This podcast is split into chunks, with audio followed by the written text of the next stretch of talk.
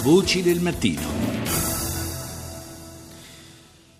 Parliamo dunque eh, come primo argomento della giornata dell'attentato di ieri in piazza Sultanahmet a Istanbul. Eh, lo facciamo con il direttore editoriale di Lookout News, Alfredo Mantici. Buongiorno. Buongiorno, buongiorno a tutti. Dunque, Mantici, l'attribuzione eh, di questa strage all'ISIS eh, la convince e che significato eh, politico dà a questa, a questa rivendicazione? L'attribuzione è convincente eh, intanto per le modalità dell'attentato. Eh, I curdi non hanno mai utilizzato i suicidi nei loro attentati contro i turchi il PKK preferisce colpire i soldati con dei mezzi tradizionali. Il suicidio non appartiene alla tradizione kurda. Inoltre è politicamente e logicamente riconducibile al cambio di politica di Erdogan in questi ultimi mesi. Non ci dimentichiamo che da quattro mesi Erdogan ha consentito l'uso della base aerea di Incirlik alle forze aeree americane e da Incirlik partono i bombardamenti che evidentemente cominciano a farsi sentire in Siria.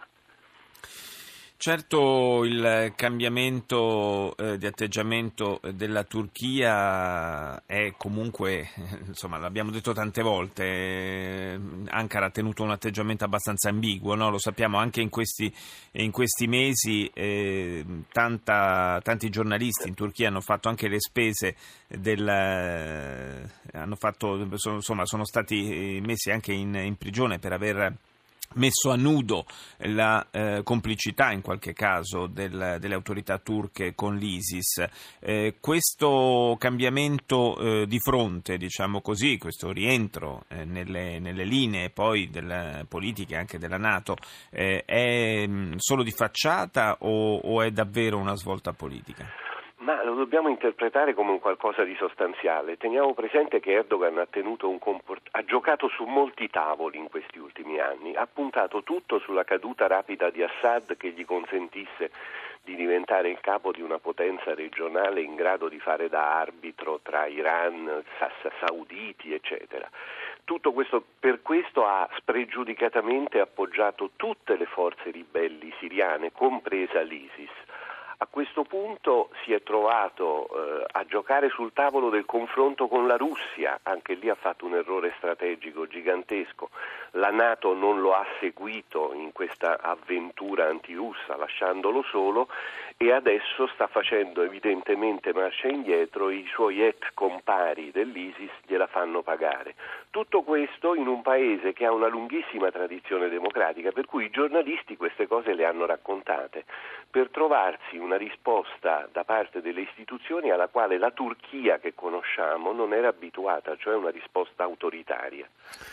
Assolutamente, assolutamente vero e non manchiamo di, di, esprimere ancora una volta la nostra solidarietà ai colleghi eh, che si trovano appunto in, a vivere questa situazione grave di, di, compressione della libertà di stampa in Turchia. Eh, Turchia che tra l'altro eh, ha un, eh, a fronte delle, delle eh, del braccio di ferro con la Russia eh, e adesso anche di questi attentati che colpiscono i luoghi più turistici del paese, eh, evidentemente dovrà anche fare i conti con una riduzione delle entrate eh, economiche de- derivanti dal turismo, perché è inevitabile che ci siano delle conseguenze da questo punto di vista. Ma è certamente inevitabile perché, ripeto, Erdogan, se vogliamo, le ha sbagliate veramente tutte, sia sul fronte interno che sul fronte internazionale ha puntato, ripeto, sulla caduta di Assad e Assad sta ancora al posto suo. È andato a un confronto con la Russia che economicamente nell'arco del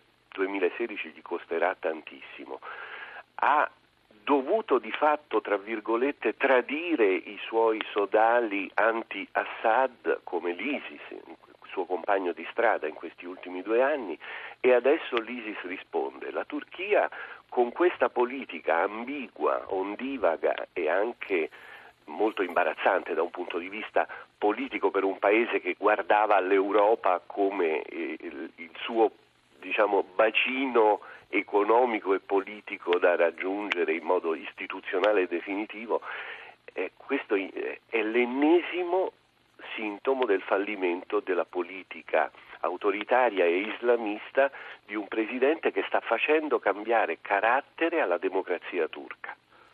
Grazie, grazie ad Alfredo Mantici, direttore editoriale di Lookout News.